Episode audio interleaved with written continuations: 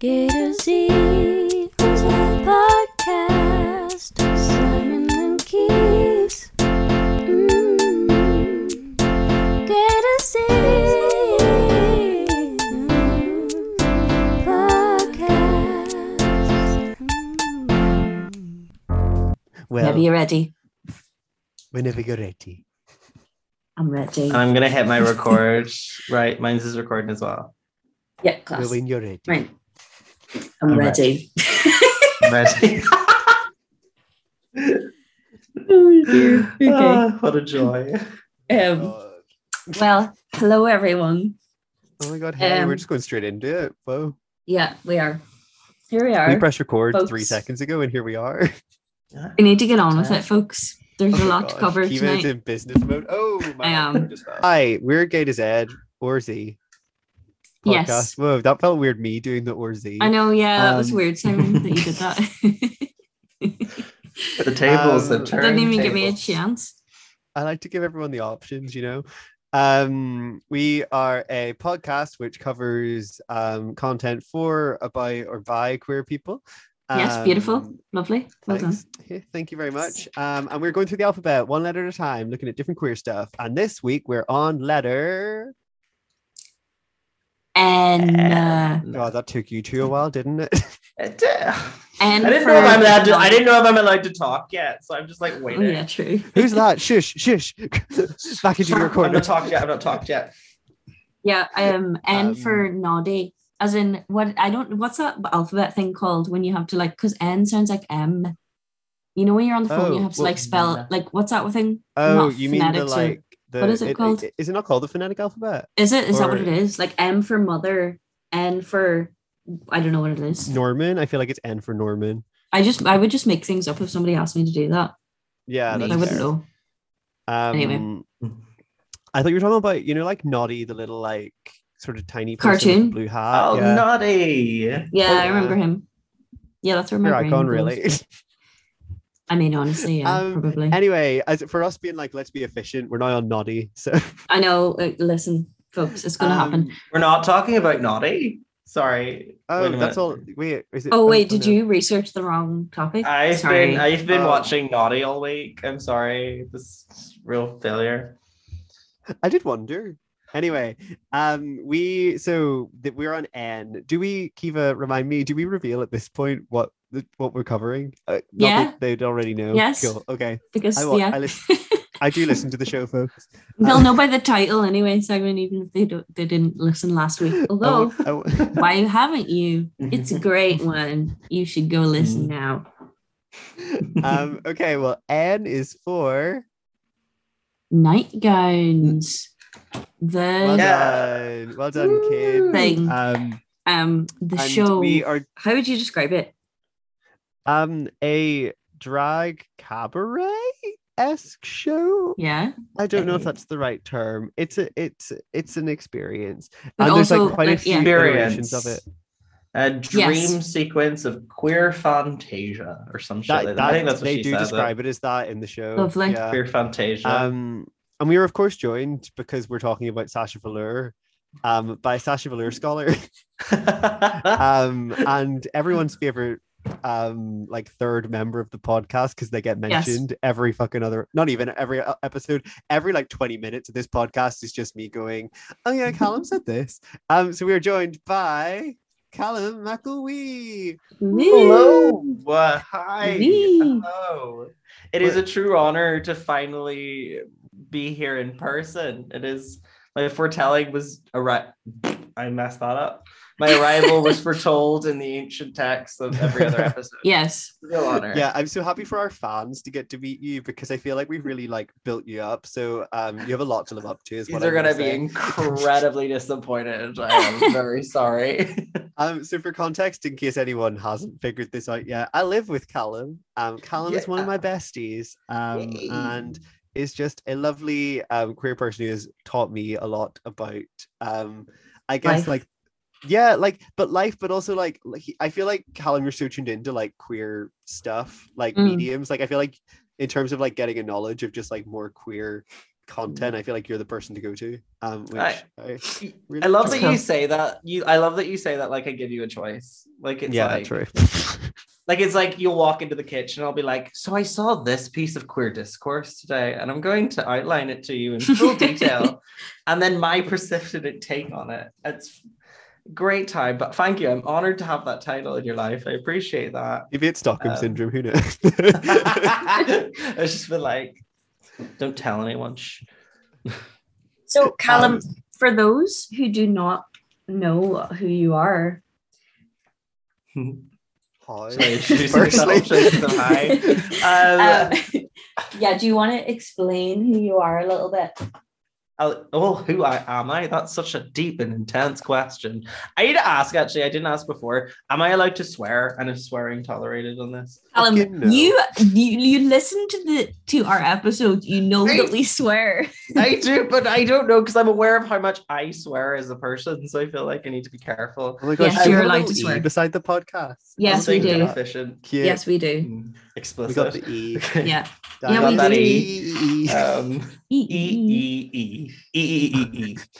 Um, hi, hi everyone. Um, I'm I'm Callum.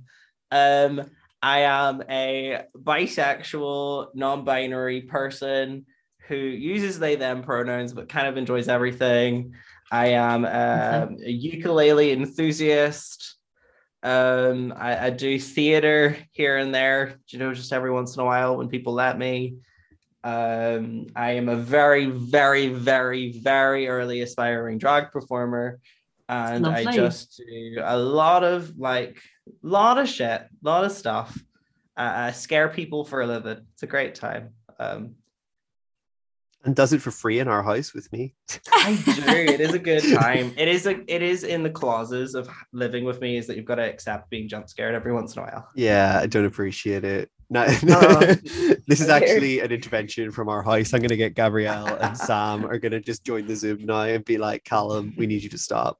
Your jump scaring has affected me in the following ways. I'm just been a struggle.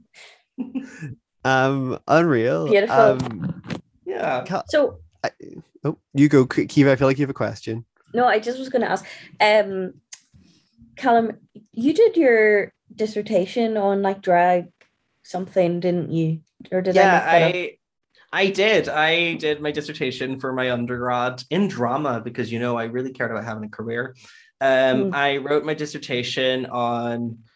I titled it like "What Drag Can Do," and basically I wrote about like how drag in the South and things like Panti Bliss and like alternative Miss Ireland was big in improving the discussions about same-sex marriage reform and things like that and rights for LGBT people in the South and across the world and how that could potentially manifest itself in Northern Ireland. Hmm. Um, apparently, my dissertation supervisor, um, who was a big old fan, well, actually, my dissertation supervisor understood nothing about drag, so I spent the whole time explaining drag to him. Oh God. But then the second marker, who loved drag, um, decided to be like, wow, this is a fun little piece of detail. Apparently, it's a good, like, I've got a lot of, I reference a lot of drag queens from Belfast. Um, and I think apparently it hadn't been mentioned before. So that's fun. Yeah, that's Um, cool.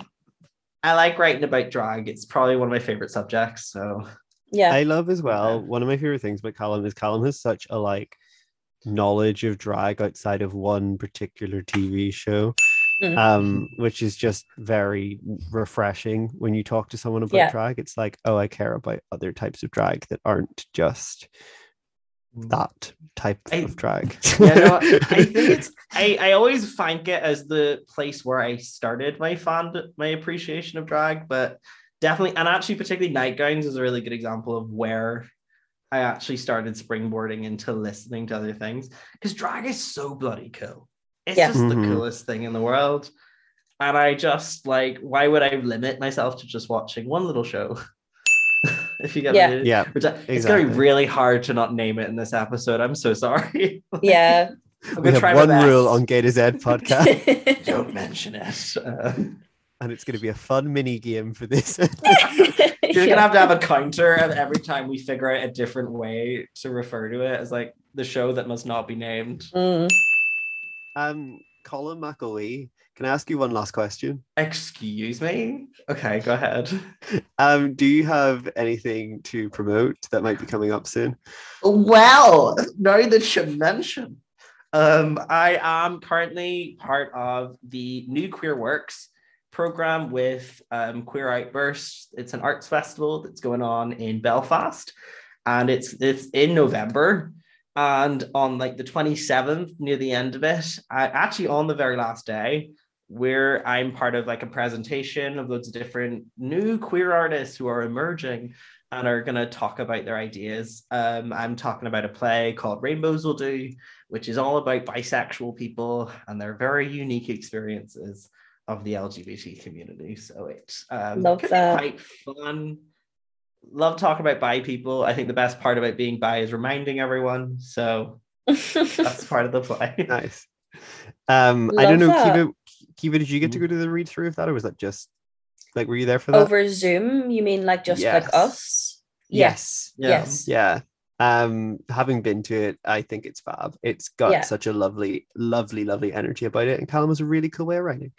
Oh, thank Um, you. Yeah, Like- that's very exciting then. So Yeah, wait, it is. is, What- so it's on the 27th. Is that a weekend? Oh no, Yep. actually, I I tell a lie. I tell a lie here. It's not the twenty seventh. The twenty seventh is a different thing. Um, it's the twentieth. I actually think. Um, I think it is the final. Saturday. I have it in my Saturday of the diary. I can check. I think it's the final Saturday of the festival. Is the Oh, it's on a Saturday. Okay, fun. I should be able to come then. Um, it's actually genuinely for anyone. Just to pr- I can plug Outburst. Like that whole day, that final day is just all like new work. So it's that. There's another one called Transforming Stages, which is all about trans artists and like their experience and their pieces. There's um just a whole day of development stuff and things that it could be working on with the hope of it being staged the next year. So Yeah. people amazing. like queer shit. Yeah. Um, well, now we've got to New Callum. Shall we head to the news? Yeah, Yeah. let's do it. Let's Love it. Let's it. shimmy over there. Doop, doop, doop, boop, boop, boop, boop, boop, boop.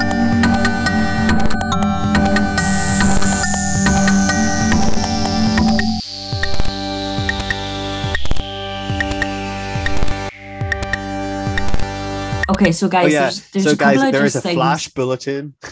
Oh Yeah, there's there's a few things because we actually haven't done the news for the last two episodes. Yeah, for So- um various reasons. Yeah, and well, it's not like there's like been loads of things building up, but there's just a couple of a things that we we've had want a flood mention. of news Yeah. suddenly, Okay, so like buses. the wee the wee thing that we were gonna say like in last week or whatever's episode that we did not say was just like Superman's son being confirmed by in the in the comic books, which we love to see, and then Yeah. Wolverine as well, either confirmed by or like hinted at by as by or something. But Oh, I think I it, think I think confirmed because it's kind of been hinted like before. Like Well- people were acting surprised, and it's like, mm, no, this has been like this is now like there's there's been vibes. now um, Wolverine and Nightcrawler have been smashing it for years. That's Yeah, like always been a theory. yeah, yeah. So I think that was kind of like confirmed or something. Sorry, I don't have the full information here. I just have my bullet points that I had to get through.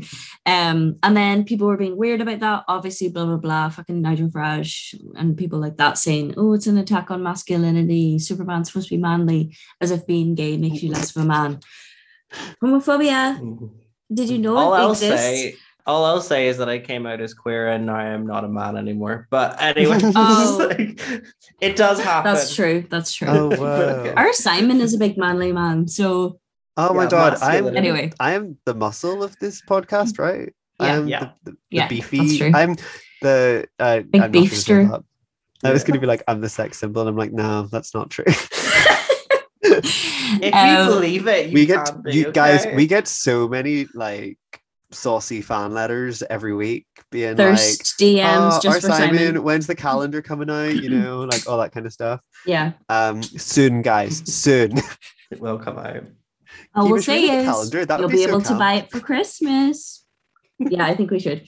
Um. Anyway, so yeah, superheroes being gay in a big way because also I went to see Eternals today and there's gays in that too. Oh my lord, they're Um, everywhere. Yeah, taking Yeah. over the gay agenda. Blah blah blah. Uh, next Cute. was um the Wicked cast announcement, which Big gay news.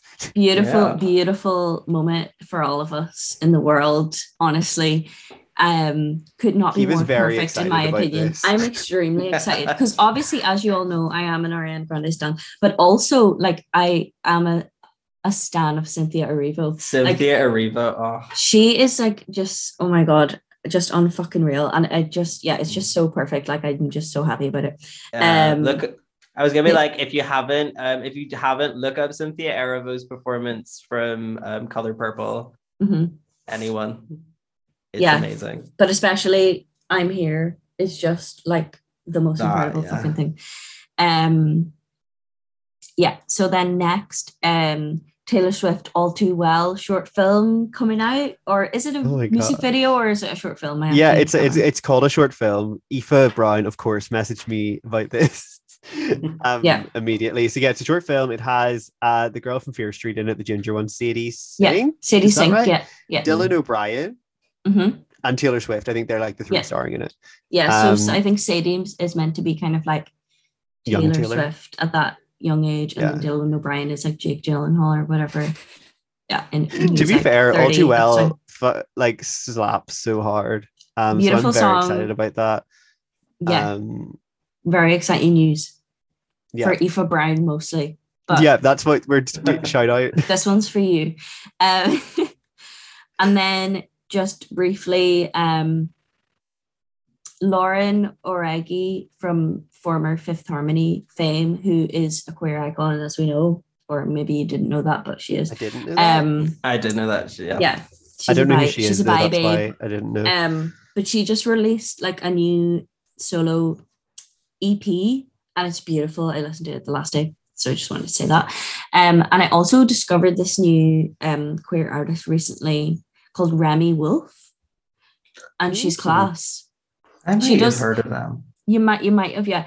She does a song, she had a song with um a rapper called Dominic Fike called Photo ID, which is an absolute bop. And then she had another song come out. It was like um what's it called? Liz, obviously a lesbian anthem. And it's class as well. And I think she's just put out a new album, her debut album, which I haven't listened to the whole album yet, but she's just a real vibe. So that was my queer artist recommendation. And do you know what? then- you can actually see some more of our queer artist recommendations too if you head over to our Instagram because we have a big old Spotify playlist um full of queer artists that we're enjoying at the minute. Yes, yes. Oh my god, thank you, Simon, for that plug. Um, yeah. And Simon, do you want to give your little like Stan moment? Oh yeah, here. So on my not gay news but gay news to us um Mhm. segment, um, Are We Lorde, um, God bless her. Firstly, it was her birthday, so happy birthday, Lorde. Um, Happy from birthday, Gay to Lorde. Z. Um, Well done. And yeah, she's 25 now, Queen. Aw, Um, which is the lyrics to that song. Um, yeah. anyway, and you blink and it's been 10 years anyway um she yeah she released a new music video um to fallen fruit and it's really cool it's kind of about climate change um but also about her like leaving to be a star um and it's very funky and well done and it's probably my fave out of the three music videos we've got so far and i also found out there's going to be four more music videos for this era Oh wow. um, okay. So That's get excited for that, folks. Yeah, we're getting seven. I imagine, like some people have theories as to what they will be, um, because basically they think there's a journey going throughout all of them where it's like she's leaving this beach and now she's gonna like, like go through her like journey of being a star, which is sort of touched on in the early tracks in the album. But Yeah. hey, Stream Solar Power, she just released the extended, well, not the extended edition, like the deluxe edition. So the two bonus tracks are now on Spotify. They're two of the best Mm. songs in the album. So go enjoy. Yeah. Love that. I haven't listened to the bonus tracks yet. I need to do that actually. Helen of Um, Troy is a big vibe. mm. You're not Helen of Troy. Sorry. You're not Helen of Troy. Helen of Troy. I'm Helen of Troy. Right. Good. Anyway. Um, Yeah. So Art. then the last thing was uh a little drama, a little local drama. yes. The actual, yeah. um, about a local queer nightclub, which I think we just need to name names and say that it was Kremlin. It was Kremlin. Are we Kremlin. surprised? We're not surprised. Yeah, for anyone that's not from Northern Ireland, there is a gay bar in Belfast called the Kremlin. It's not the Russian Kremlin, it's just yeah, no. It's also randomly mentioned on an episode of Uh um, with Katya and Trixie apparently. Yeah, because they would have I been there. that. They've been there like probably loads of times. Yeah, I remember so that. international fans, That's you'll so remember funny. it from that. Yeah. Yes. But um yeah, basically I, I mean people have kind of said for like a while now that Kremlin is kind of just becoming very like catered to mainstream crowds. Like not queer not audience, yeah, yeah. like Not very Um, queer.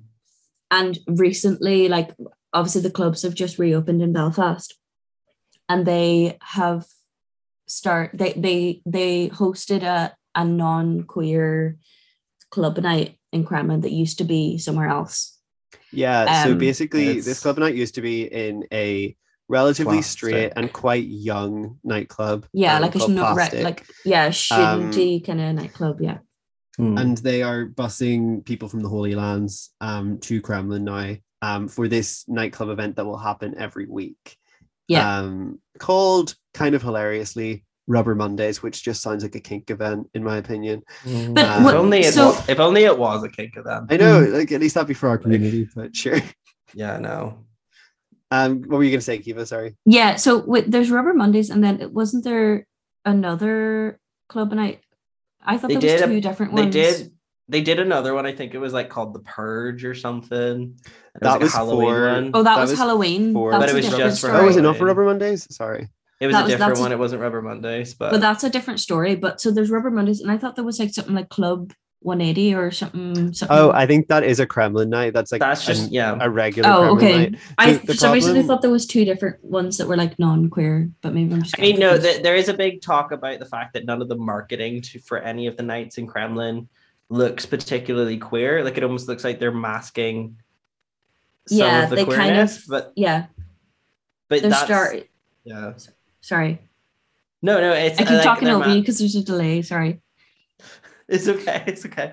Um, no, I think it's apparently that they might be that, but then I also looked at some of the marketing before, and it might not be. But there is a theory that they are trying to like mask the fact that it's a queer bar, despite Yeah. the fact it's in the heart of the queer quarter.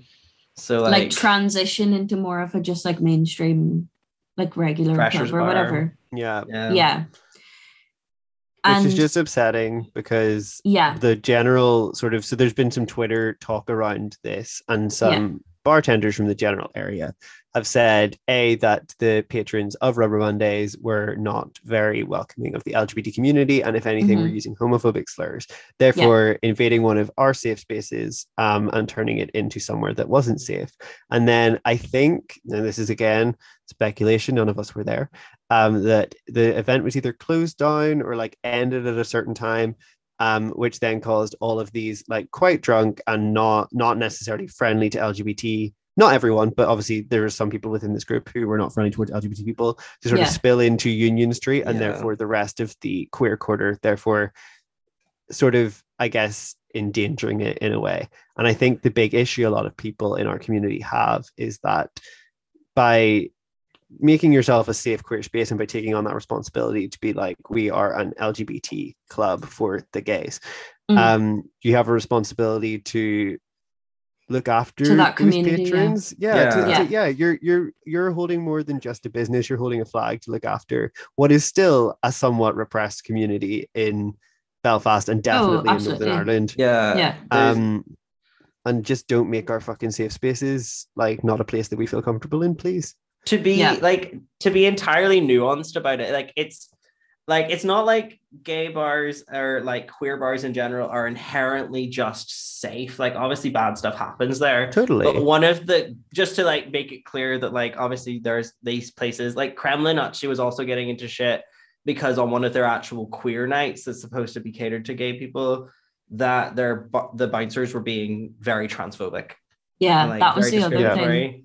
So there's been a consistent problem. I've always I've always branded Kremlin as a gay bar, what versus a queer bar, which I think they're both very different things and they act different ways. Mm, But one of the big problems is that for at least in the queer quarter, like homophobia would be at least lessened, and like the idea of getting hate crime would be less likely. And by having this event on a Monday, it now makes the entire queer quarter dangerous on a Monday. And Yeah. that's not good for anywhere. It affects Boombox, it affects Union Street, it affects everywhere in that area. and that's not fucking on. Yeah. Yeah, so I I just kind of t- got a couple of the tweets and stuff people talking about it. Um yeah, and and that was the thing like the kind of marketing for the different nightclub events is like they didn't like say they didn't like make any note of the fact that they are a gay bar on any of the advertising. Mm. Um, and also, um, somebody said that they took down their like gay nightclub sign outside. I I, and I haven't gone and looked myself, so I don't know if this is true, but Mm. um, Maybe we'll do some investigative journalism on Instagram Live. yeah. Just do some But- photo. So I just got like the Facebook post as well of people talking about um Yeah. kind So of I, I transphobia saw on Halloween night. I sort of Mm. saw that where it was like I saw a tweet of a Facebook post about this. Yeah. Um, which I imagine is what I you saw this have too, now. yeah. yeah so basically um this person says um that there were three trans women who didn't know each other um who were forcibly for forcefully dragged out by one bouncer who was grabbing trans identifying people um and so this person said that their friend i think was dragged out um she didn't have her phone with her she left to go to the toilet and was dragged out by her arms, shouted at and humiliated with two other trans women that she didn't know. So like the bouncers just seemed to be pulling out Targeting. random people like who were just trans trans identifying or whatever. Um yeah, and and they say that this particular bouncer was grabbing people in drag or trans identifying people, taking them out of the club. Um left out in the street in the rain, blah blah blah. Um and that they so this person then asked to speak to a female member of staff to sort out the incident and after waiting 20 minutes she was joking around not providing any help for the incident that occurred blah blah blah Mhm. so Eh, yeah Uh, just like what gosh. very strange very very very Yeah. strange Very To be disappointing for people who've obviously waited a long time for because clubs have only just opened again yeah in um mm. Nornarn as well. Um, Yeah. So it's kind of it's very disappointing that like literally we are just we are out the gate. We have just begun, Mhm. um, and this is what we're experiencing week one. To be brittle, like it's especially. I mean, I expected this. If there was going to be a, a bar in Belfast that did this, it would be Kremlin. Like I would have predicted it from Kremlin of all of the queer as bars. in as in the, the, the one that was going to have transphobia and like homophobic things happen and dangerous stuff. They've But, like, consistently always been a bar that's been very bad for being unwelcoming to members of the Ye- community. yeah but like of all the bar all the bars and the clubs in belfast like you you, you know Oh, yeah, no, in Belfast. I mean, why yeah. why would yeah like it just it's just like really sad that like you know 'cause there are there only are two queer clubs in mm-hmm. belfast It- yeah, like, it's the fact that people can't go to one of the like very few places that's meant to be like a safe space for them and like it's there. so- have an actual safe night like it's just really sad and disappointing It's it's really also it's just ridiculous also because queer like people that would go to clubs, but queer audience and queer like customers are some of the most loyal customers, Yeah. especially in a situation where they have nowhere else to go. So Kremlin would have made money back, would be continuing to make money, but instead they've decided to potentially alienate the community they're supposed to be yeah creating a space strange. for. It's Yeah. just insane to me. And it at this point, if shit like this continues to happen, I would be very, very ready to just start picketing the fucker or like calling it out aggressively on the night, like showing up and being like, fire this. yeah I. I mean yeah i don't know i i kind of it kind of turned me off going to kremlin anyway Mm. personally So, I mean- bucks. Let's. I was going to say let to end on a slightly more positive note.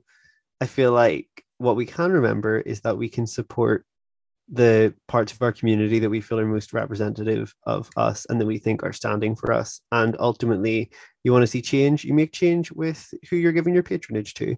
Yeah. Um, And it's a case if we have one lovely little queer bar Yeah. um, and club in Belfast that is very welcoming of all. Um, and I'm very appreciative of. And I know that that is where I would like to spend more of my time. Yeah. Um, now that we're getting back out into clubs and pubs. Um, so as Callum would say, stamping box. Stamping box. Yeah. I'm Maverick. We love Maverick as well. It's lovely. exactly. Yeah. It's below Boombox for anyone that doesn't know. Yeah. So they're Um, yeah, they're like a little family. And Yeah, it is. It's lovely. Anytime you go there, it just feels very nice. Um, Yeah. So Yeah. yeah, that is that is queer news. A very bit more local and then sort of more Stan orientated. Um, but Yeah. um, shall we get on with the show? Yeah. Let's go.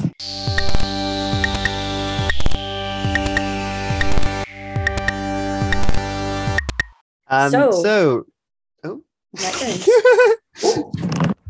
I was just gonna ask first of all, Callum, what like drew you to this show or to Sasha Velour, or which came first actually? Um, so um, I think Sasha Velour obviously came first. Um, anyone that knows of Sasha Velour probably knows her from her appearance on a show that shall not be named, Mhm. um, where she was um, she actually won. So spoilers for anyone that hasn't watched that season, but she's um, she was. I remember watching her and being like, from the moment the Meet the Queens came out, I was like, she's so cool. I'm obsessed with her. Right. And then I looked up some of her performances online of because Nightgowns has been around as a drag review for like in Brooklyn for like years. And it had started out in this tiny little bar, which I cannot remember the name of, but it was just a little bar in the middle of Brooklyn. Mhm. And there was performances of her just performing in Brooklyn. She does this really beautiful performance of Cellophane for Sia, which is the one lots Yeah. of people love and things like that and I just was like, I'm immediately obsessed. And then as I watched her more, I heard about nightgowns and then started watching some of the other performers. Yeah. And then this year or last year, she announced this, which was for Quibi. Um, and which we'll get into in a minute. and then this just got announced, and I think it's just a really cool. The ethos of the show was always to showcase an array of different kinds of drag, Mm. all the different kinds of drag it can be. And to me, as someone who loves drag, I was like, this is what I want to see as a showcase. And if I want to see a Yeah. variety show, I want to see that variety. So I was really fucking excited. So Mhm. Class. Yeah, love that. Yeah. Um okay, cool. What's next? um so can i ask just before we get into like nightgowns obviously sasha as a figure largely came to prominence because of that tv show um but in some ways was seen as i guess like a controversial um winner of that tv show as well um there were outcries of how could they rob the the queen herself Shea Coulee of the Mm. crown um, Stan and there was Yeah. also um, criticism of Sasha representing, and I quote, white mediocrity. Um, yeah, Yeah. right. Um, Solid article, yeah. As a drag queen, um, and that she was not deserving of her win. Um, Mm. I was just intrigued as to like, I guess, like what your guys' viewpoints might have been at the time. Um, do, I know some people who find Sasha a little bit too Pretentious. academic. Yeah, yeah, Pretentious, yeah. academic as a drag queen. Um, and maybe doesn't like takes themselves too seriously to the point that they're like, oh, whoa, like I can't, I personally can't get into this, and I don't like her. I don't Mm. agree with those people, but I just feel like we should be aware of their like stance as well. Yeah, definitely. Mm. I- Um, yeah, Callum, I feel like you know some stuff about this and how Sasha feels about it as well. it's I think it's always very funny because I mean we have seen Sasha live. Yeah. you, Oh, yeah, that should be good context. We've, we've we've I've I've seen Sasha, obviously followed her. All there's a lot of people make jokes about her being like overly brainy, overly like revel drag is art and we're challenging all these things and stuff. But the funny thing is Sasha is very self-aware of all of that and she always seems to find it very funny and she take she's in on the joke every time that Mm. people tell her that. She Like makes I fun think- of it a lot in her act, actually. she does and i think i think there's a very valid criticism to saying that when people talk especially overly floral in the way that they talk it can make their stuff very inaccessible and i think Mm. there's a very i read that article where that white mediocrity thing came from though and it was just like this person's just that seems unfair. Yeah. yeah. because that that girl in that article also proceeded to like talk about sasha's decision to be a bald queen and be like, Yeah, why I the hell remember is she that. bald? And I'm like, Sasha's obviously Sasha's bald because she's doing a dedication to her mother who passed away of cancer. Rest in peace. But Yeah, like a little sliver of research could tell you that. So that seems a bit like yeah. There was a load of just really that felt like it was someone slamming who was probably very upset that their favorite didn't win. And at the Mm. time, I think there was a very big discussion about particularly how queens of color, particularly black queens, were often being mistreated on shows like that Yeah. and were not getting the respect they deserved. So seeing one that had done so well lose out in the end was upsetting. Yeah, which I But- totally understand. Yeah. Mhm. But yeah, But- I don't know. Sorry. No, go ahead. Go ahead. Um, yeah, just like I think at the time I thought that she was cool, but then I the more I thought about it, I was like, oh no, actually, yeah, like Shea Coulee was robbed, blah blah blah.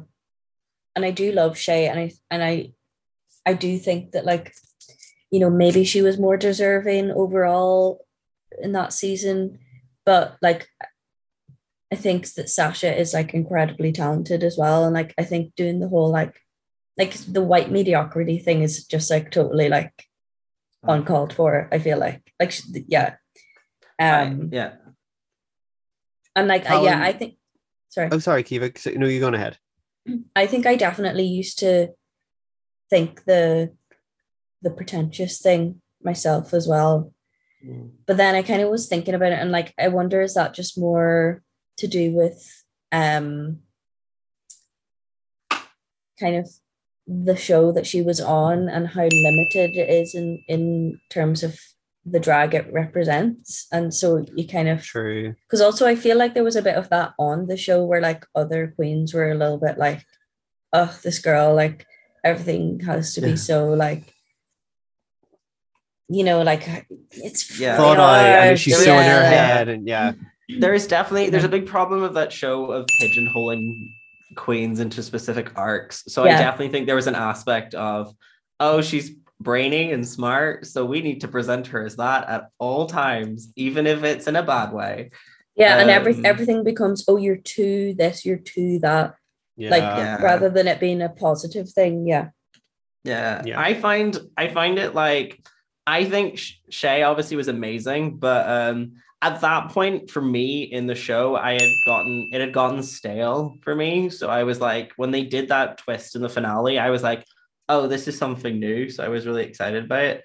But there's Hmm. uh, there was also also shea herself has come forward and been like on an interview i believe was like the things that sasha has done with the crown when she won and the things that she did I would have never been able to do because it was, she was go, Shea was going through like the loss of her a parent, I believe, at the time and stuff.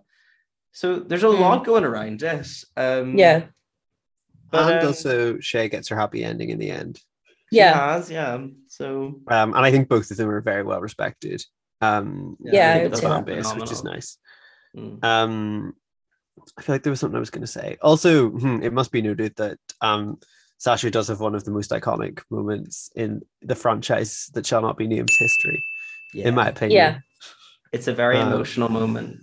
Oh my god, it's so emotional. Some would say. So emotional. Ooh. Yeah, no, Um, like yeah, you can't deny yeah, just how iconic Yeah. that is. We've seen that live as part of. Um, I feel like Cal and I will mention this a couple of times that we went to see Sasha Velour's um tour, Smoke and Mirrors. Um, literally the last thing we saw before the lockdown. Like to the point it was like on the bus home. I was like, "Are we going to get COVID?" Because it was still at that stage where like no one really knew what it was. Yeah. Um, Oh my God. And so is that show just her? It's not like the Nightgowns Yeah. cast with her? Yeah, it's just It's her. a totally just different- her. Show. Okay. Um, she does a Mm. lot. Obviously, she's like a graphic artist as well. Um, and Mm. she does a lot of like work with like projections in that show, and it's just like stunning. Um, and she actually does some of the performances in which are from Nightgowns in the show as well. Yeah, there's Um, just So- yeah. But we'll get more into Sasha's performance aspects later in this show. Yeah. Ooh. um, so yes, Nightgowns. Um, Yeah, let's get into Quibi. Um, can I do? what's the can- tea? Yeah, what's the tea with Quibi? yeah Because- can, can yeah. i can, I can i going on? flex my tv muscles for like the tiniest minute because guys Did I, you Yes. work in TV, Simon? guys i do have a job in tv Yeah, Um, go for it. Go for it. So Quibi is this um oh my god this like experiment but also like everyone thought it was going to be the next big thing when it came to TV which was this idea of like an app a bit like Snapchat um in terms of all the things would be filmed in portrait orientation I think this might be wrong um and basically it was like remember Snapchat stories Mhm. that was Mm. the premise but it was like people love watching shows in like episodic bits as opposed to watching the whole thing because everything's going online. Um so quibi's idea was that people love short little snippets of shows as opposed to a whole thing. So as opposed to making a nightgowns documentary that would have been like an hour and a half long they were like people would prefer to see eight minute little tiny stories. Um, and everyone was so on board with this. It got so much backing so much money um, and then when it came out, it very massively flopped. Oh, and within a year, within a year, shut down. Um, and it's just like I, I'm pretty sure like your man who did like Lord of the Rings, like was like making stuff for it, or like Steven Spielberg. Wait, is that the same person? I don't know. No. Um, No. yeah, thanks, guys. Um, he like there was some really big names attached to Quibi, which is hilarious. Um, and there was like so much stuff happening in it for it to then just sort of immediately dive bomb, and all these people who were like bigging it up as the big thing in TV, um, yeah. suddenly being like, oh, never mind. Yeah, so the the three the three things that Quibi did were movies and chapters, which was full feature lengths, but they split them up into five 10 minute sections because Oh. that's how people like to watch things.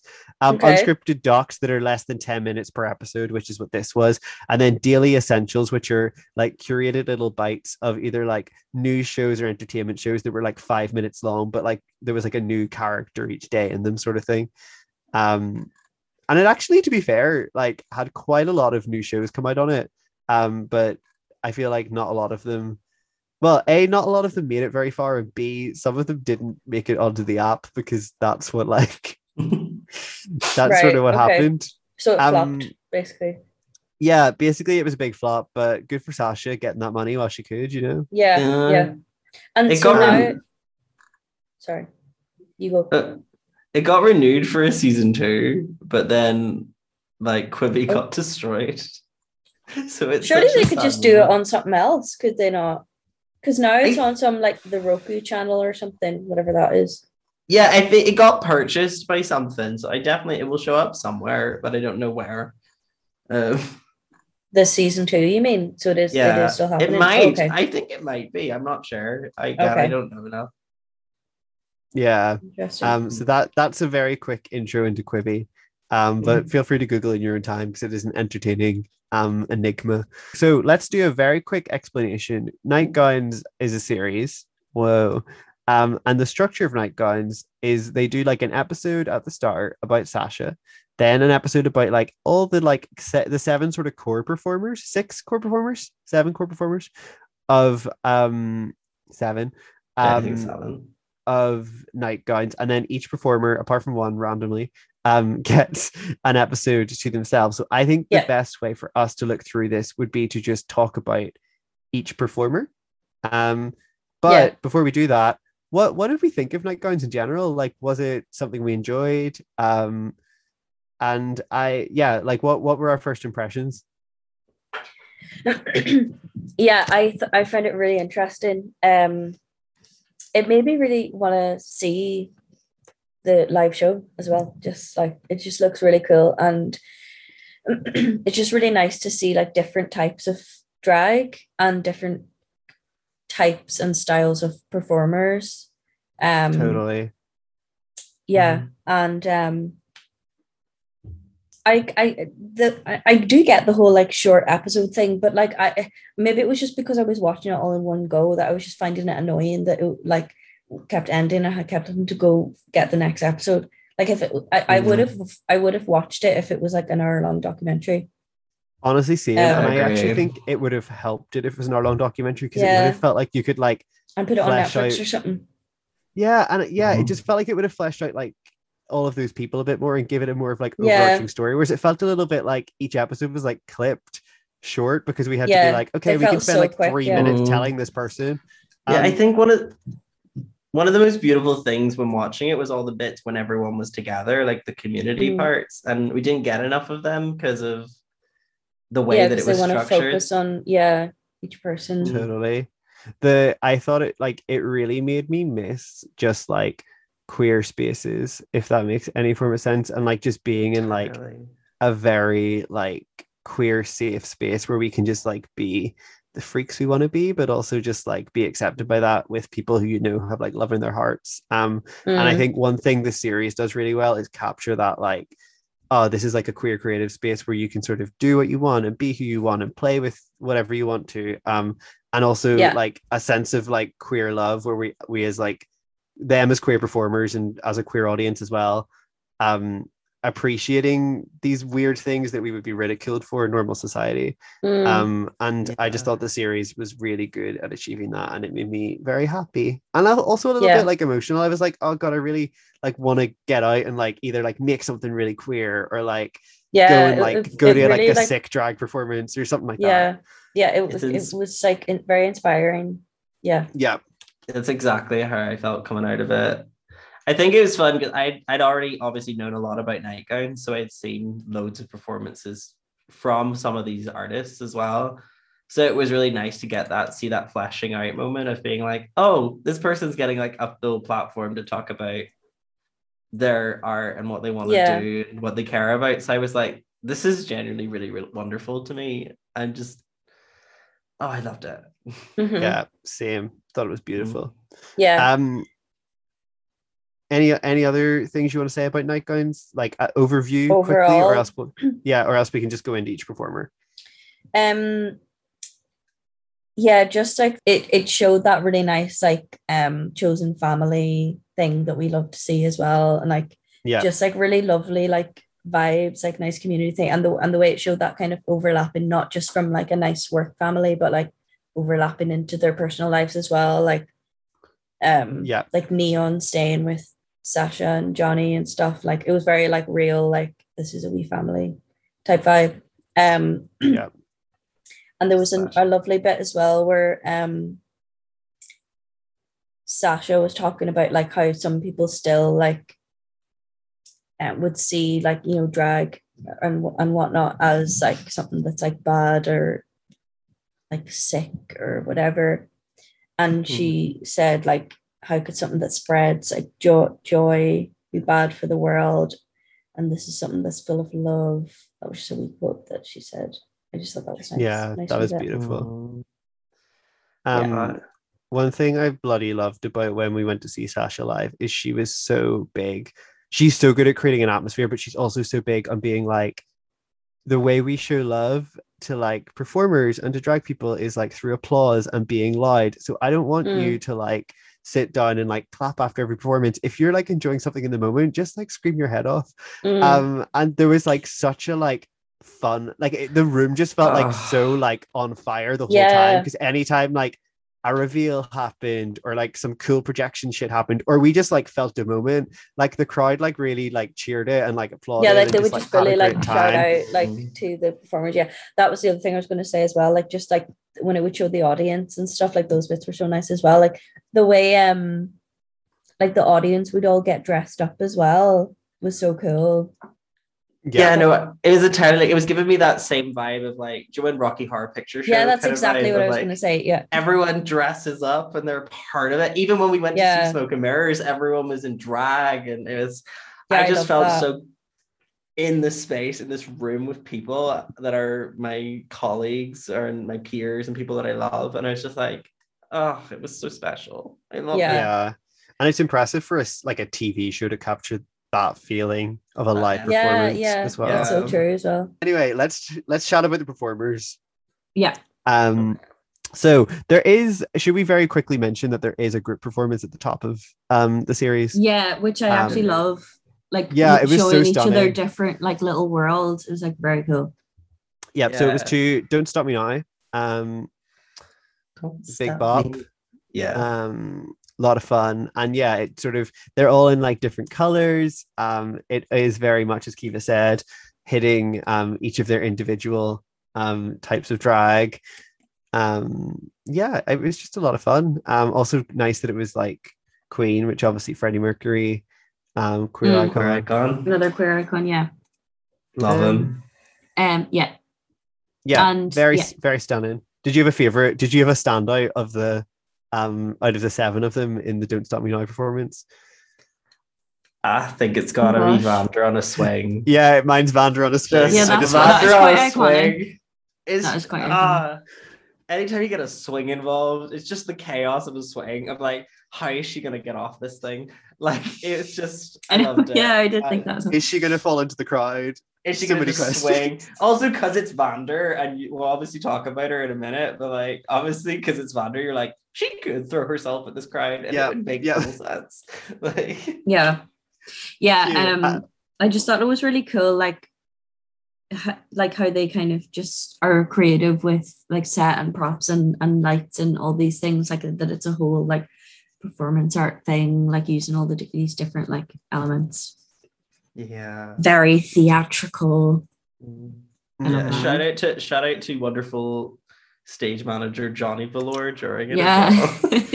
Give him that credit because I was so Johnny happy he was a part of the series. He seems like such a supportive Yeah. partner. Ah, Yeah, I love get that. you a partner like Johnny Velour. Oh, Also, we have two stage managers on the podcast right now. yeah. Mhm. Um, did you did you think Johnny Velour's stage managing was up to scratch, folks?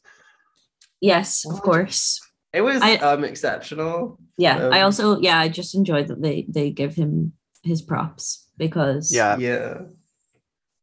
it I is a his, like, he was thankless like- job It is. It is. So- and it's just he just seems like the embodiment of just a good like he'll even perform with them, but he'll do Yeah. so much to help produce it as well. I just uh and like making sure they're all okay and stuff. Yeah, everything you want in a good stage manager. Love to see it. Icon Johnny Velour. Shout out Mhm. Johnny Velour, big friend of the pod. Also, also Yeah. the two beautiful crew women um, that were also helping out during that show were beautiful women helping out. They looked so cool. Mm. Yeah, shout out to the It's crew. a- shout out to the crew. Respect to Always. crews. Respect to crew people. Speaking of beautiful ladies, our first performer who gets a solo episode um, is Miss Sasha Colby. Um, Sasha Yes. Sasha Colby, um, who is a trans drag performer who Sasha's known Mhm. for many years. I don't know, is that true? Yeah. Yes, trans woman. Um, Um, yeah. Mhm. and she um what something i think we've already said it but the one of the things about nightgowns is it highlights a lot of obviously different areas of drag um and i Yeah. think this might be mentioned in the episode about how like sasha's drag sasha colby's drag is very um like dance orientated like kind of like there's a lot of like sort of sexy like elements to it as well um she tells stories through movement beautifully Mm. um and seems very thankful for to i guess like have a space basically it, she said sort of like drag helped her in her like transition journey as well right Yeah. Yeah. It's this beautiful thing of also that she is um her drag a lot of the time she doesn't necessarily like pad or do like wigs. It's very natural and it's very just what she is, but it's still drag.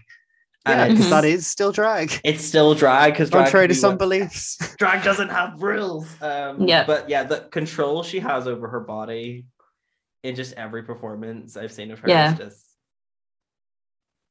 yeah mwah, Gorge. hot. Yeah, I watched So- her her My Mind performance as, as well on YouTube and it was just like, oh my god, this is, yeah, just stunning. yeah Just Yeah. The way she stunning. Um, moves. yeah, and she was also a pageant performer as well. So she's also Yeah. coming with a completely different background from drag to what like Sasha started with, and yet they're both on the Mm. same show together. So that's yeah, which is cool. Yeah. and Yeah. really respect each other and seem to have a really genuine friendship which is just lovely um Yeah, we it's so to nice to see. see drag in a more supportive environment as well you know? Yes.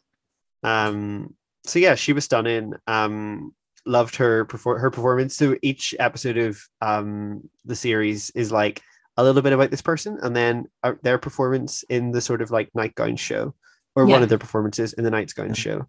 Um and i assume we all enjoyed sasha's um sort of like girl who was broken up with in high school shadow performance thing Yeah, she did. Yeah. Oh Was my it- god, beautiful. It was Janet Jackson. I can't Yeah. remember the name of the song. Um, but yeah, ah, it was all shadows in the project. ah. And the fact that she Yeah. was like choreographed with them. So like anytime they did a move, she would do a move that almost mirrored her silhouettes. She was like dancing with them. Mhm. Ah, it was stunning and it was also very hot. And I think that's important to remind her of. Yeah, totally. Um, yeah, oh my god, like all the projection and shadow stuff, like we're like incorporating both, like it's so so cool. Um Yeah. and I Stunning. think that she kind of said like in that episode that uh, her and Sasha were like, oh, this will be like the first time like people are seeing you Yeah. kind of add in like technical elements to your performance. So it's Mm. Yeah, cool she- that like maybe Sasha kind of will, you know, like showing her like a different way to perform or do drag or whatever as well, and Mm. that they're kind of like combining e- or Mm. like mixing each other's different styles and that kind of stuff as well is cool.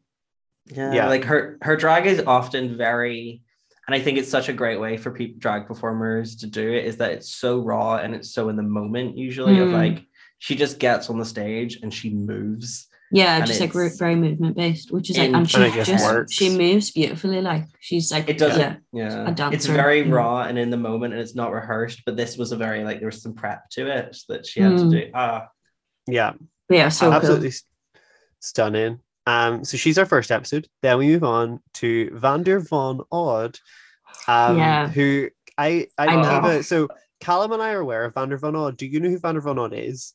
I did not before this. No, NGL. So Vander von Odd. Oh my gosh, I don't want to really spoil this, but um, should we just spoil it, Callum? I don't know. um, should we do like a you've got the next 10 seconds Yeah, use the like it after 15 I clap second my skip forward something. bit. like oh, um, for if other people. yeah. basically we don't want to spoil so okay let's put it this way vander von Odd was on another reality show um Called Can we name this one? We're Is it, say this uh, yeah we um, can name this one is it Dragula? this one's good yeah I, so I she was on guessed. I assumed like surely this person has been on Dragula because she if not, yeah. why not? Like she Did was she on win? season one and she is the Ooh. first winner of Dragula. wow. okay. Um, and Amazing. like i th- i feel like Callum, I don't know about you. I have like ever since I saw her on Dragula, I've been like, she is fucking amazing. Uh, Um, she's so cool. She's so. oh my god, she I just- need to go watch immediately because I was obsessed with her watching yeah, Yeah. this. She was Kiva, that's only the surface level what she showed in nightgowns. Yeah. it's it's so fascinating as well because Dragula when she was on it was like five-ish years ago and she was kind of like a baby queen in the moment. It was like an early stage of her career. And there was a lot of talks after Dragula that she could be a queen that transitions onto other shows that are Mm. reality based and that But she could no. be doing that. But she was like, no, I'm going full Good. freak. I'm Yeah, good, good, to good. being like full edge. Like she has um like she has an OnlyFans. It's not for like it's not well sex work is valid, but hers is actually it's more that she produces she's a filmmaker Mm. and she produces films that are like very adult, like X-rated, but like artistic films Mm. that are just adult and that's what she has and she uploads that onto it. She does so much creepy crazy shit on stage. Mm. Oh, she's Yeah. She has- this like insane photo shoot where she like she her, one of her like big references is like the Wicked Witch of the West, and she obviously does like a lot of like Wicked Witch drag. Um, and she has this insane photo shoot where like using hooks, she like has hooked her skin into like these Oh like yeah into these like hooks and like these. stuff.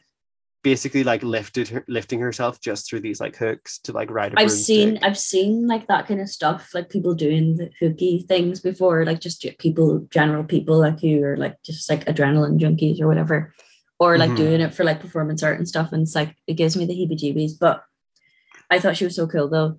Still, even Yeah. though I'm like, oh no, that the shot, stuff. yeah, yeah. That the fact that the, one of the first shots you see of her in drag in this episode is just like they put the hooks onto the heels and they just take her and put her upside down, and she's in this corset that makes her skit her like her waist look like ten inches, like Mm. tiny, and she's just dangling in this witch thing with her eyes just white. It's so horrific looking, but also so gorgeous. Like yeah. Mm. the moment you I- see Vander, you like, I want to see more of you. Like, yeah i kind of love the way that like in that performance that um she did in the little like episode for nightgowns the way it was like the audience reactions were like gasps and like yeah. bite biting nails and blah blah blah like rather than yes queen or like laughing or cheering or blah blah blah. Like it like just kind of like showing like a different type of performance and like like the you know that that's like another way of like or another type of reaction that you could like be aiming for from an audience like to you know to make them feel uncomfortable or make like shock them or whatever blah blah blah like that's really interesting to me Yeah. Also, the Um, fact it was paired after Sasha Colby, I think, is really smart because it's such a like Sasha's Mm. So like such like sexy drag and like yeah, very much like movement with her body. And like Vander stood there um and did exactly like captivating the audience just as much. For context, sorry, we haven't Mm. mentioned it yet. She stapled um herself Yeah. um with paper hearts um all over in her this body. which which might sound horrifying. It's genuinely stunning.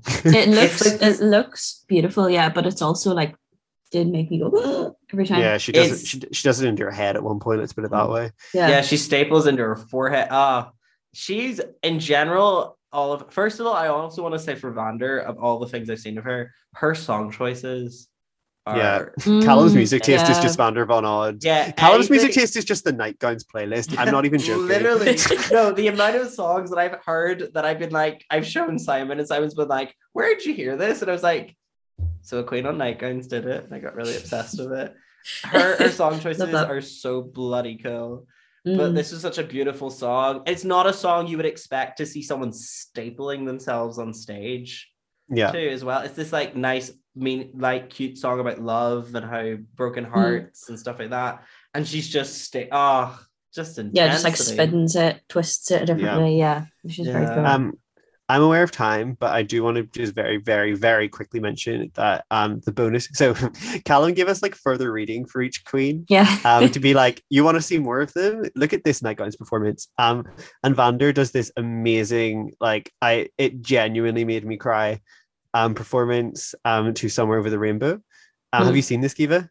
Yeah i did watch it yeah i i Um, had to watch it in like double speed though to be honest so i'll, I'll Yeah. rewatch it properly but just to get a vibe Yeah, of course. yeah. So it's stunning. It starts with this like um projection of like someone's mouth being like sewn closed. Um and then Vander um is on the stage and she like turns around and her mouth is like taped over. Um and somewhere over the rainbow starts to play. And I believe now Callum, I feel like you will be able to quote this better than me, but a projection comes up that says It says speak for those who can't. Yeah. she can't because she's Which is cool. sewed shut.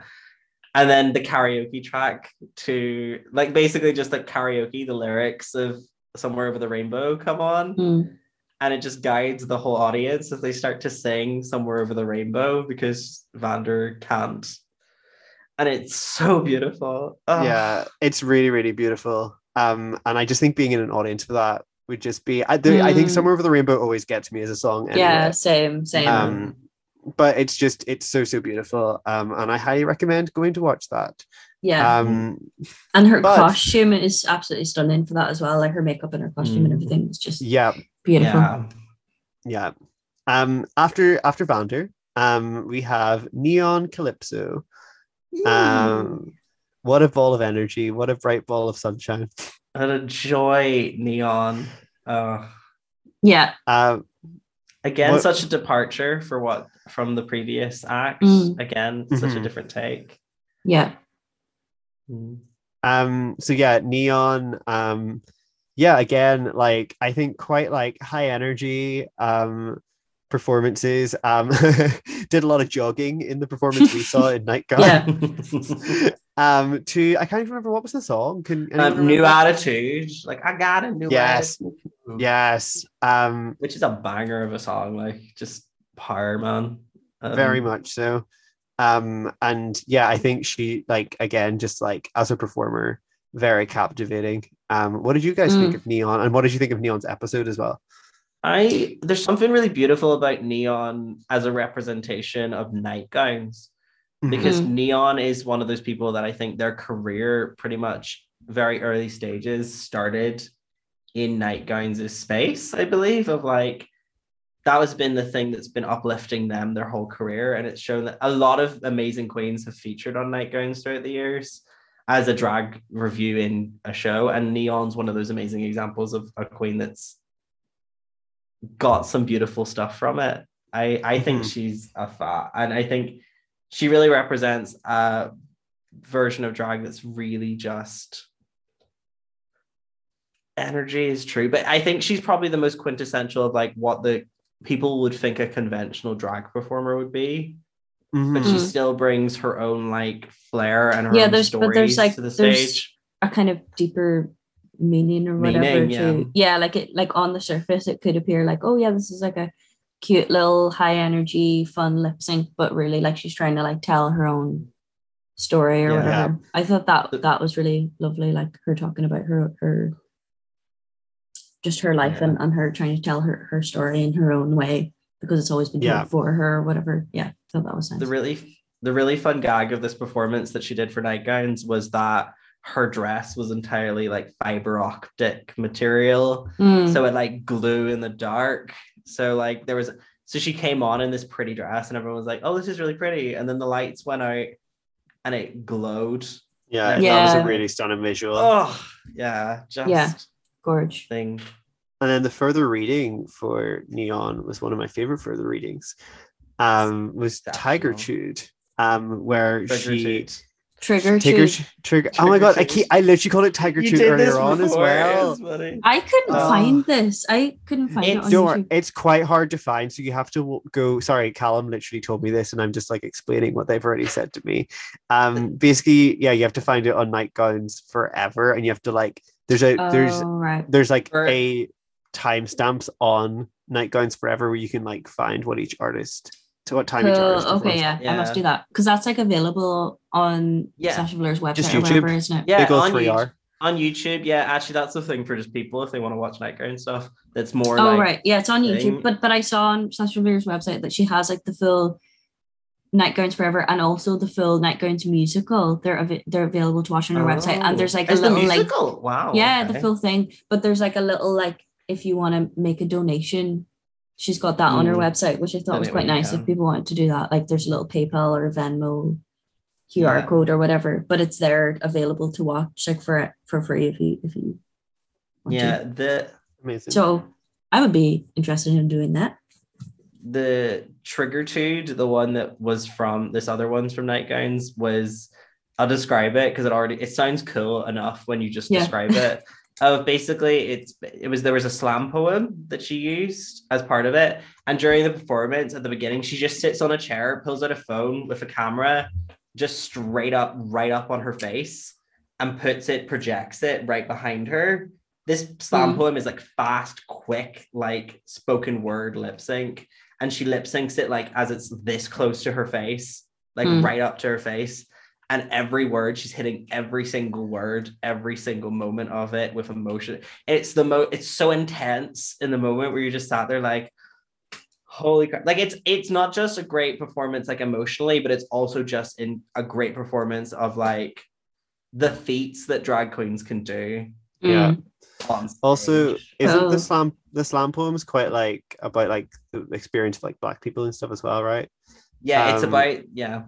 And like i just like of it's i feel like neon definitely has a vibe to her work of like it being like political and it being like i'm standing up for like my rights and the pe- my people's rights as well um and just the like performance itself is such a stunning way of doing that um and the passion that's in it is like uh mixed with her energy and that like passion like unstoppable force 10 out of 10 Black excellence as well. Black excellence. is Mm. Yeah. tiger chewed Tiger Tooth. You've heard of Tiger King. Get ready for a Tiger Tooth. Love that. Um, so that's neon. Then Yeah. next episode, we move on to wait, what? Men can do drag? you what? Well, oh, yeah, Kings, yeah. yeah, kings. So we have a drag king um called Yeah. Kay James. Um, Kay James is a trans man that does drag. Um, which is also cool. Like for me, just like seeing a man do man drag. I don't know. I think that's quite like like th- that's the thing that I've always been like, God, I would it would be really interesting to like as someone who as- as much as we joked about it, I'm not a very muscly masculine person, but I think like creating a hyper masculine like alter ego through drag Mm. would be really interesting. Mm. Um that's just a personal thing that I'm like, I, I think it's so cool to see a man do man drag. Mm. I yeah, it's also just so fun because I think masculinity is so inherently like actually it was on an episode today. Like masculinity is just so inherently funny when you think about it of like the expectations. It's very easy like, to parody. Yeah.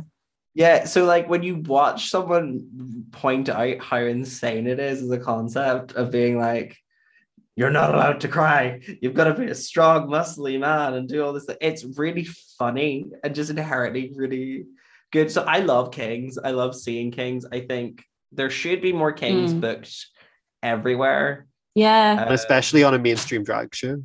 yeah, we'll speak to that. Um, in general, like it's a thing. Like even locally, I it's a big problem that that show has created, is that it hasn't never showcased kings, and so kings do then then inherently don't get showcased in bars and clubs. Yeah. Yeah. That's so true. Yeah. Because it And does have a knock on effect. As much Yeah. as you would like it not to, it does. yeah, it's a constant. But yeah, Yeah. Kay James is a great personification. I think if anyone hadn't seen a drag king before, I think it's such a good Mm.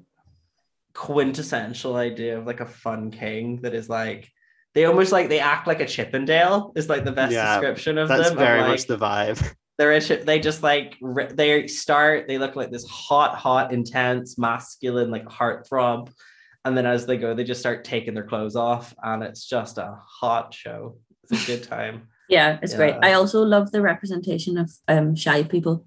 and not episode like I was like, yeah. Yeah, um Big mood. yeah. and Um, it, it's just really cool that he like is like this like little shy, like mild mannered, quiet person, and then comes out and is like, hey, baby, like stripping on stage. It's just like yeah, It shows the real beauty cool. of what yeah, it shows that real beauty of what drag can be for people is that Yeah. it doesn't necessarily just need to be performance art. It can be a way of discovering yourself, a way of Mm. like letting that inside out past just it being like putting on a show for people. I just yeah, yeah. awesome. Um, and I actually really liked Kay's performance as well of like Mhm. this sort of like bit by a vampire um strip tease. Like is Yeah, that the best way yeah. to it's really it? cool. Which like as you even like can. Callum you saying playing with like masculinity and making fun of it, that kind of like does it itself. And I the, the extra reading of the Chippendale performance really, in my opinion, like plays with that like idea of like masculinity just being silly. It's so funny. I just the Chippendale performance. Yeah, it's a great one. I think people to look up. It's Kay James with another performer, Vigor Mortis, who is usually also features a lot of nightgowns, but not in this show, but on just in general. Mm. Such a funny performance of them auditioning as Chippendale potential models. Masculinity is funny as fuck. Yeah. That's just all. That's the thing. Um Yeah, Uh, I loved so- his relationship as well with um Miss Malice. Is that it? Is that yes. like Yeah, just I- so cute? They were just very cute, and Mm. she, really oh my her. god, so beautiful as well. In and out of drag, Miss Malice. I love that Miss Yeah. Malice almost does like that reverse, almost the reverse of what Kate James does of that out of drag. They look so like tattoos and like like Yeah, a yeah. vampire, Very, like, hot va- Yeah, and then when she gets in drag, she's like this pretty camp, like Yeah, like, design, like all woman. pink It's and just- yeah, yeah, Yeah. That's so Mm. nice. And obviously they're a couple as well. The like duality of that is just like so cool. It's Yeah. Um, lovely. so fun. Um, Yeah. And she was just cool as well. Like um, another another style of drag being represented as well. Mm, AFAB performers. Yeah, AFAB or like bio performers, yeah. queens. Is that still a thing people say, or is that like outdated? Or people don't really use bio queen as a word anymore because obviously the idea of like biological women is Yeah. considered like an outdated term. But AFAB is usually one of the ones that's used. So it's just assigned female at birth. yeah, yeah, Um, she's ah and a fab queen as well. I think there's this really it, it's there's this really insane concept currently in drag of the idea that women can't do drag, yeah, and it drives me mental. Of Yeah. like yeah. Ugh, yeah, And I Yeah. think, uh, particularly, Miss Malice is a really nice representation of like a lot of her drag performances is actually storytelling and not just her as a performer. It's probably why she doesn't have an episode dedicated to her in the show. Mm. Is that a lot of her things she doesn't do as like a performance of like a, a lip sync. It's her telling a story s- Mm. of Yeah. like life and things and her discovery of her own identity. And it's just Lovely. talent. I think that's so cool though that it's like it's so different for a drag performer to be like, oh, I'm I'm my talent is storytelling because that is a talent. It's so I'm like Yeah. it is. I go off on a million tangents and cannot be succinct. I'm not a good storyteller, but um like she just has such a like knack for it. Um and obviously guess she didn't have an episode, but Callum still gave us something to watch by her. Um and she did this like spoken word like half lecture, half like spoken word piece, I guess, about Dusty Sexy TED Springfield. Talk.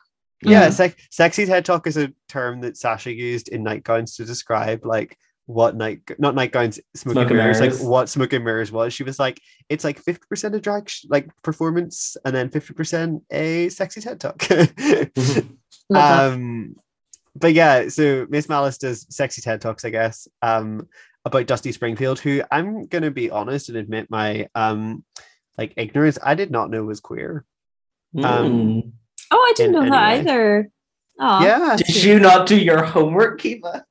I I didn't I didn't get to watch that one. I That's watched like I I but I I think I saw that there was a video of her talking about Dusty Springfield, and then was there another one where she was like doing a bit of a song? She did Yeah. perform. But a I Dusty think I think song straight that was what I was supposed to be watching, so I watched a bit of that one. I didn't watch her talking about her because I didn't realize that that was her This- thing. So This is Don't giving this is giving big oh lecturer. I did the do homework my last homework. minute. I just did it. in in, in all fairness, in all fairness, the original list I sent you guys to like look up, I was like, here's 25 different performances from Nightgowns. You've Yeah. got to watch them all to understand truly what Nightgowns is about. I I was very overshot with it, but um It's fine. I I'd think- like to watch those things eventually, though. I'm gonna I'm gonna come back to that list, but uh, yeah, what I like to believe that the assigned homework was like, oh, watch nightgowns on Quibi, and then if you wanted to do some extra reading to prepare for the class, pure Um, options. you could you could watch the like seven videos that like Callum sent us for each like performer, and then for writing the essay, Callum gave extra resources as well to be like whenever Yeah. you're whenever you're turning in your final exam, these are some starting points that you could um look into for what you're going to write your essay about. That's what I like to believe Callum's list was. Maybe we'll publish your list, Callum, if you're okay with that. I'm here. Oh my god, yeah, that's can a I good make, idea. Can I make it longer? Can I add loads of different Yeah. performances onto it? I will throw so many Sure. on. I just think, yeah, Um, definitely. so yeah, that that was Miss Malice, and also yeah, Dusty Springfield is queer. Um, but was sort of what Miss Malice talks about in that performance is how she was kind of like not shown like what would be the word like that was, she was very covered up. It was erased. Yeah. yeah like- it was very much erased and played down and even though her like image was like ooh like trying to like do different things with drag and stuff like that or not with drag sorry with just for like a woman at the time um it was very much toned down that she was actually a woman who loved women um and that it's only sort of come out in post um and that all her songs are quite sad and stuff because of that and Mm. people loved that and apparently she was also a conservative um like like a big figure for like conservative people Mm. She was Um, also she was a country artist, so a folk Yeah. country artist. So the conservatives love them. So so yeah highly recommend if you if you're looking just to learn a bit more about dusty springfield using miss malice as a tool for that because it taught me a lot that i didn't know um which i thought was really cool um after miss malice well after k james in nightgowns but after that Mm. um we have untitled queen which can i just say what a fucking name that's so good Yeah, I such love a it. good name.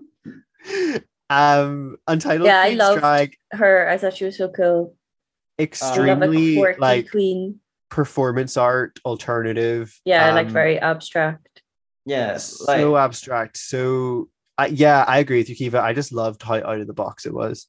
she, yeah, Yeah. she. For people that haven't thing, Untitled Queen literally just shows up. She has a white face. She just paints her entire face white, like feel like like a clown white. Doesn't do any eye makeup. Doesn't do any like my. Doesn't do much to change it. She just looks like this egg. Mm. of like of like it's almost it almost looks like kabuki like geisha kind of style as well yeah, and that's what just- reminded me of. it, it looks very kabuki in general which is of course another offshoot of drag but um and then she doesn't often do songs as well untitled queen she's just Mm. Art Little like is performance pieces, like yeah, performance art or whatever. Mm. Love that. Yeah. But then there So was in- that. Sorry, Oh, you, no, you go, Kiva.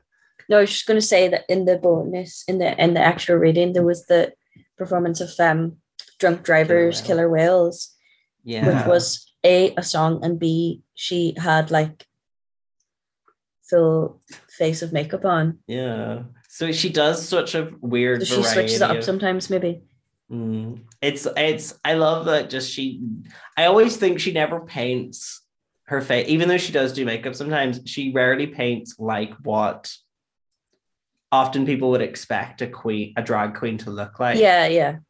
it's often Oh, just it's totally like her own thing. Still, yeah, yeah and it's just that that killer whale one I quite enjoy because it's just Yeah. such a like very cool. mm, I'm intrigued because so I did watch the Killer Whale thing, but the performance of it I watched, it didn't. It's not that it didn't work, but like, isn't the whole thing like her dress is supposed to unravel? her dress is unraveling as it goes yeah It like it didn't fully work in the version that I was doing in terms of I felt like her dress didn't properly unravel, but the concept seems so cool that I'm wondering if it was just the video that I saw of it. Um, I'm, not, I'm not even sure, but um, I also like that as a part of the way that Untitled Queen sometimes does drag is that it's not necessarily perfect. Mm, Like there's Yeah. no perfect. So something like that can go wrong and it works perfectly in the way it's supposed to in the moment, if you get what I mean. in- in yeah, yeah, I love that. Yeah, And it's I more. think- It's more about like it- it being like live in the moment or like honest to the moment or whatever, rather than yeah. a perfectly rehearsed, polished Totally. piece kind yeah. of thing. Yeah, yeah. I actually think as well that's one thing is like she's the one I think would be so interesting to see live because it just feels like you're like the the feeling of that in a room would just be so cool. Yeah. Um, it's and I Mhm. quite like that. I love a queen who picks a song that's not well known. You know? Mm. yeah, and it's the one she did for the actual nightgown show those poem it's Yeah. such a weird like up to this point you've had all these performances of people doing like lip syncs to songs and like Mm, telling stories and then you've got this person like comes out straddling a glowing cube just like talking yep. just Yeah. like doing a little poem and there's like steam everywhere there's grass on the floor and you're like what the fuck is Yeah. going on yeah. like And then that weird like tube thingy at the end with the like the steam yeah. steam. Yeah, just was very so- interesting. Visually stunning. Um, I also love in Nightgowns the like docu series, um, that it touches on her relationship with her mom and her family. And Yeah, they were so there's- cute. it- yeah, it was so cute Her mom went to see her perform in drag for the first time, and the piece she did was about like motherhood and like sort of like having mom's like having a little bit of chance to breathe. Yeah, Um, and the, yeah, there was just something I particularly a scene that made me really happy was when Sasha was like introduced to her mom. Um, Yeah, and Sasha was was like so excited to be like, oh my god, she said so many thing, good things about you, and I love your daughter, like so, or well, your son, daughter, I guess, depending. I don't know what pronouns Mm. were used, but basically, I love your child so much, and they've done so much for me as well, and it just really cemented that idea of like nightgowns as a family, and made me really happy. yeah. yeah. That was like yeah, Um, really lovely. So yeah, I just thought the series Yeah. was stunning as a whole. it's it's that really cute moment of the like, hey, my my biological family, meet my work family. Yeah, my this, like, chosen Yeah. family. beautiful Yeah. way of like and it's so lovely. I just I still to this day will never get over getting to see queer people have families that love them and just having good relationships with their families. I think Yeah, there's not enough of that in the world and i do think it's a beautiful moment to be celebrated and, it, and experienced Yeah, Totally. and totally. just that crossing of the two families, like you said, is just such a like lovely like coherence of like, ah, you're both part of this same person and just picking them up. Um yeah and I feel like that allows on someone like Untitled to do the like weird, cool shit they want to do because they know they have such a good support network. So yeah, Yeah. love seeing that in action. Um what I was going to ask before, so there's one performer left. You might have heard of her Mhm. before. She's called Sasha Velour.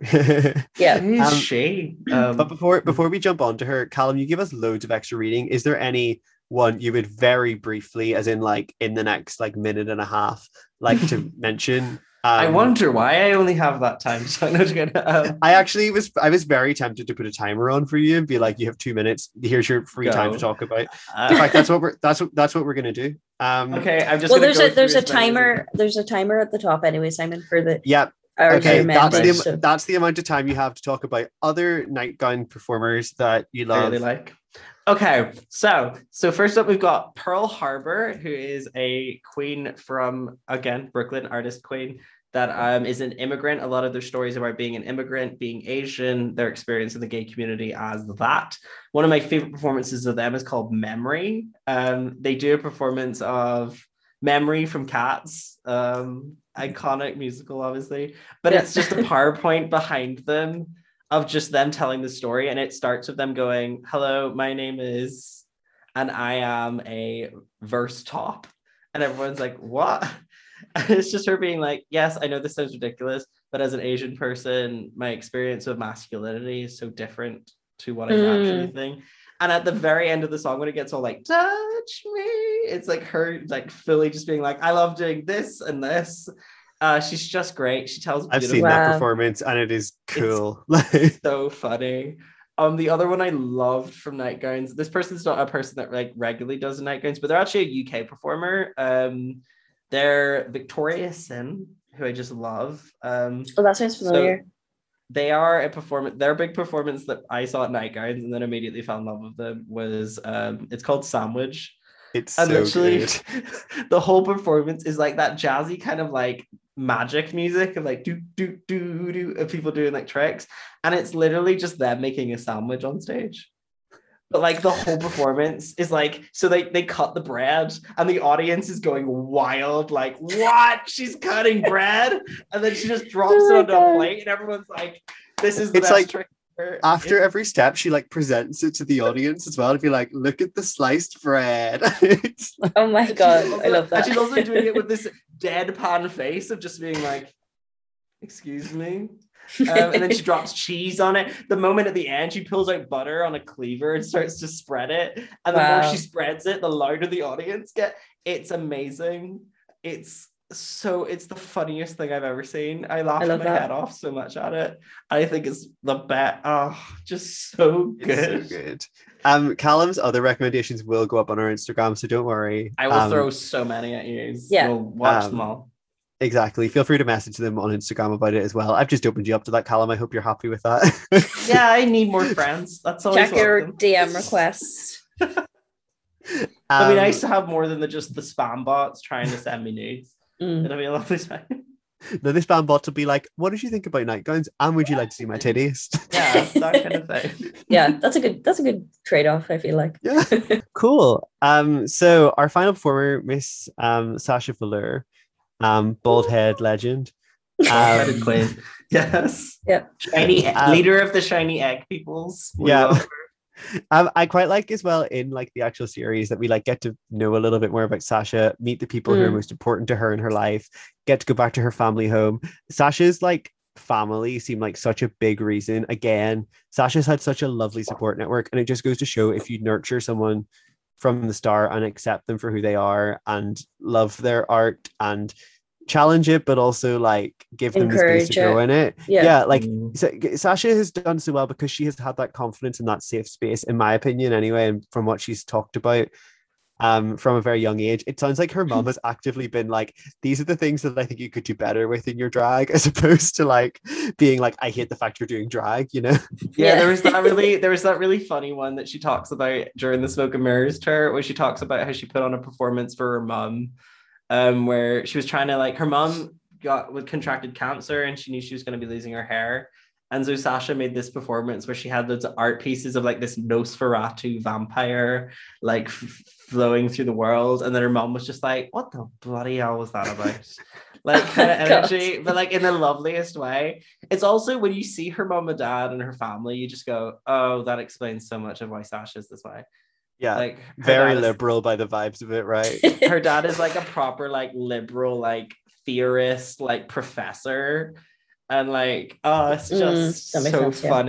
Sasha Velour's family is a Republican's nightmare. That is the vibe Oh, it gives off. entirely like um but yeah and it's so lovely this like i think it's so amazing and i know we'll say this anyway that sasha's created such a like cool outlet to showcase alternative drag especially coming off Yeah. redacted drag race because that's as a lot of people comment a very narrow version Yeah. of drag Mhm. and for someone to be a winner like someone who re- gets to represent that show be someone who is also being like actively i'm going to represent alternative form of drag and also speak out against some of the bullshit that um the narrow-minded drag race um, yeah um yeah.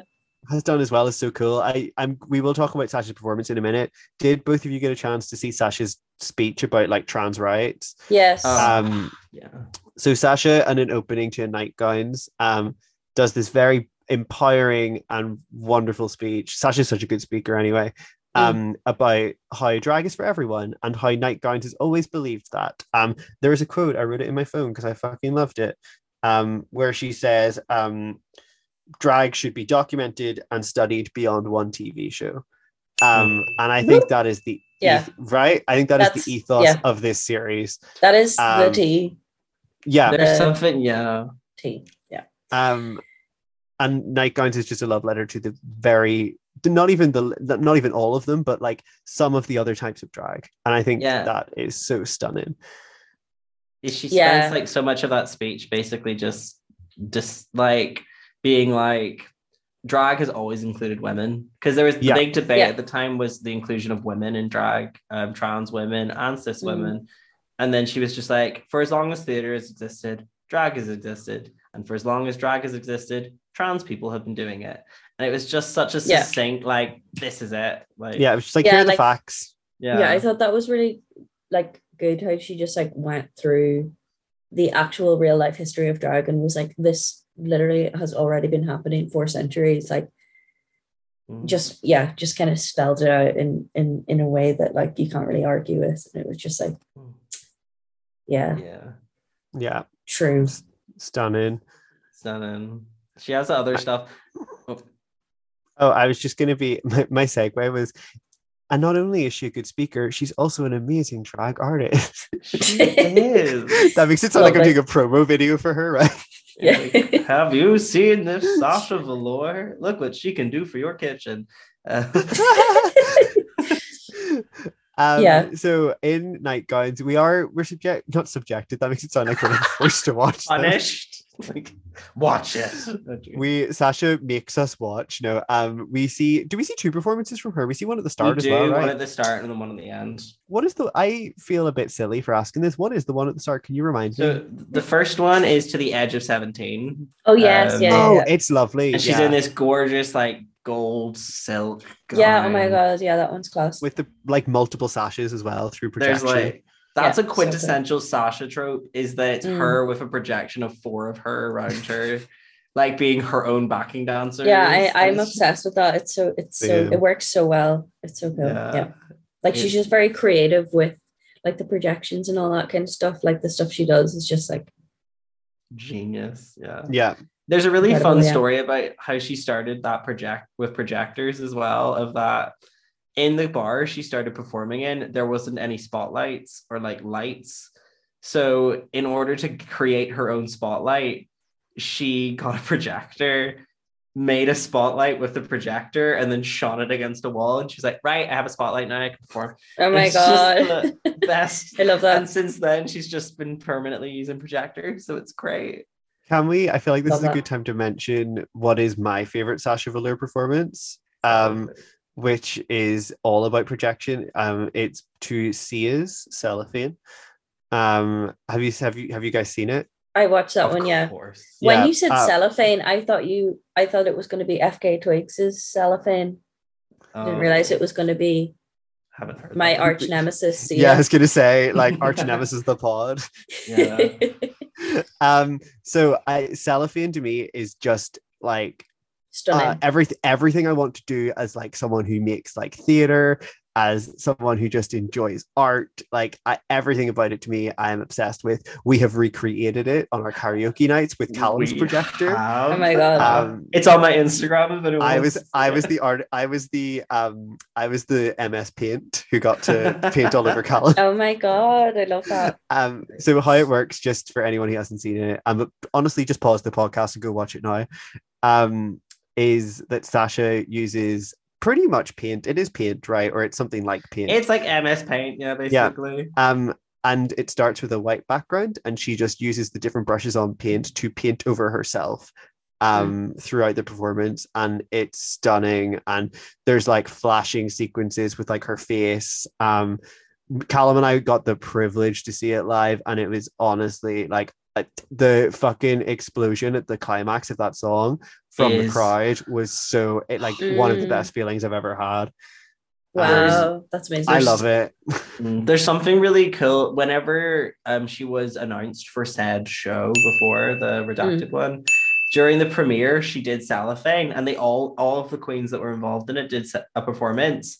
And you just watch them all, and you hear there's like some nice cheers and ones, and then you see hers, and everyone's just like, "Oh my god, what this is amazing!" Yeah. and it's just people are lose lost their minds for her. Like she is just a genius.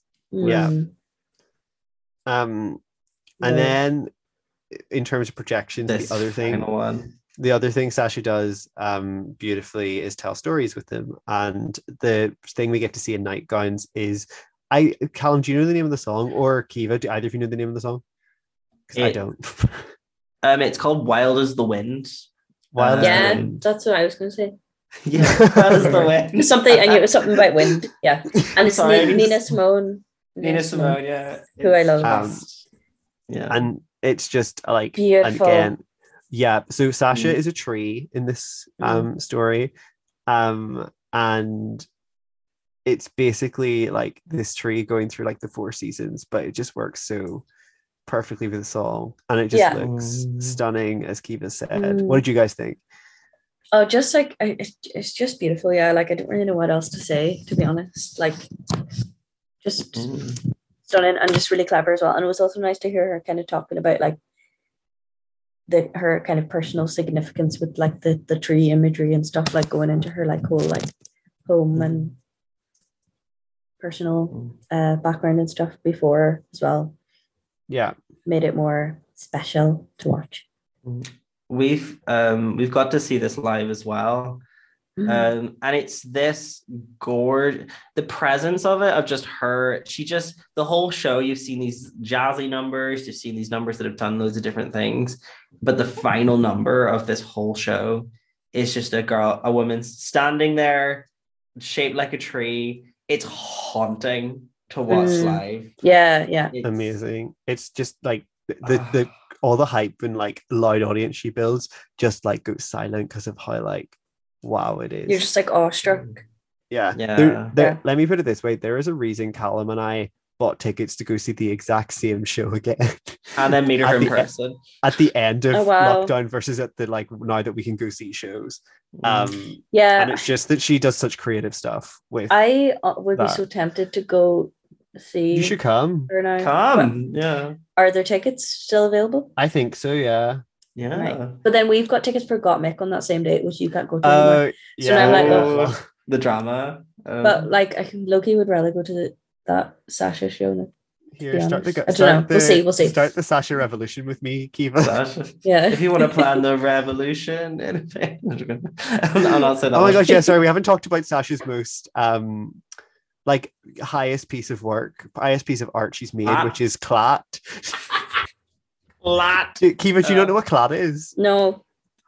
Oh my god, during season nine, the New York Queens of season nine released a song um called CLAT, which stands for Club Legend Art Theater. Um Oh, and it was Peppermint, Aja, Sasha, and Queen of Queens herself, Alexis Michelle. Alexis Michelle. Um Oh and God. it is like Loki, it is kind of a bop though. It's fun. I like Sasha's verse. I love that every time Sasha's verses, as it's so funny that every time she's like, "I'm a pompous asshole," and then just every single one of her verses is just like, art, art, art, art, art, art, art. It's just like it's, oh it's very much magical, that ball, magical, the dry queen art, art, art, art. Yeah. I uh just genuinely what a wordsmith. My favorite, also my favorite thing about this video, and this is me reading Sasha right now, as much as I love her to bits, is that during that video um for Clat, she spells words wrong on the projection that she makes. Oh god! It's like, Does she do oh, that on she's purpose? So smart. I don't know. I don't think she did. Who knows with Sasha Oh. Velour? It's really funny. I just uh what a queen. Love. Right. Yeah. Um, do you have any other big Sasha performances from Nightgowns you want to mention? And if not, we will go on to our grading system.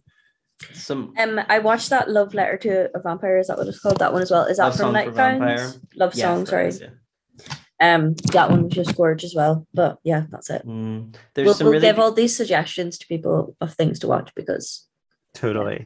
yeah, you're gonna be here for another 30 minutes if you let me talk Yeah, more true. I know. Sure. Yeah, there's yeah. We could go on. Watch- Yeah. Watch our bonus content to see Callum and I dance to Decepticon. oh my gosh, the- Decepticon. That's another one. Yeah. We High didn't talk key about though, Decepticon. there is there is three of us. We could so recreate the little Sasha Velour Decepticon dance. Oh my god. Maybe at, maybe at the rap party for season one of Would- um Gay to Z. Wait, Simon, we should actually do a rap Oh my party. god! Of course we're gonna do a rap party, and we're gonna invite every guest we've had on to the rap party. Oh my Yeah. god, I love this. And I whenever love- Um, fans want to come, we'll open it to the fans and see. yeah, of course, of course. Oh my god, let's That's book a so fun. venue. J- you're gonna get a club Okay. remix of the Gay to Z opening. It's Oh my god, be and we like should do a very we should do like a, tw- a 30 minute recording in it. Like we should just do like a really shitty like on our phones, like, oh, we're gonna record a bonus episode and it's just us at the rap party. Oh my god. Wait, anyway, that's, fun. that's fun. We should do that. that's camp. Um okay, so folks, what do we think of nightgowns overall? What are what are our great our grading system on Gay to Z? Callum, I feel like I don't know why I'm explaining this to you. You're one of our core listeners. yeah, I, I, I feel like I'm a committed listener. I love this. we use we use a grade system. So what are we grading nightgowns, folks? As gonna in the se- the series, the documentary series, Um or just the overall like show you can- concept, you can- whatever. You can grade both if you want. That is that the easiest way to do it. Let's do the series and then I'm let's do just that. like nightgowns as a whole. I'm gonna let you lot go first. Um. you want- Okay. Okay. That's interesting. Um. So obviously, I haven't seen the whole show. Um. Although I would like to watch now that I know that Nightgowns Forever and Nightgowns the musical are both obviously they're not the same. They're like you know different variations or of it or whatever. Um, I would like to watch those, but I think from what I've seen and just like the concept of it overall, I'm going to give it an A for the Yeah. overall show.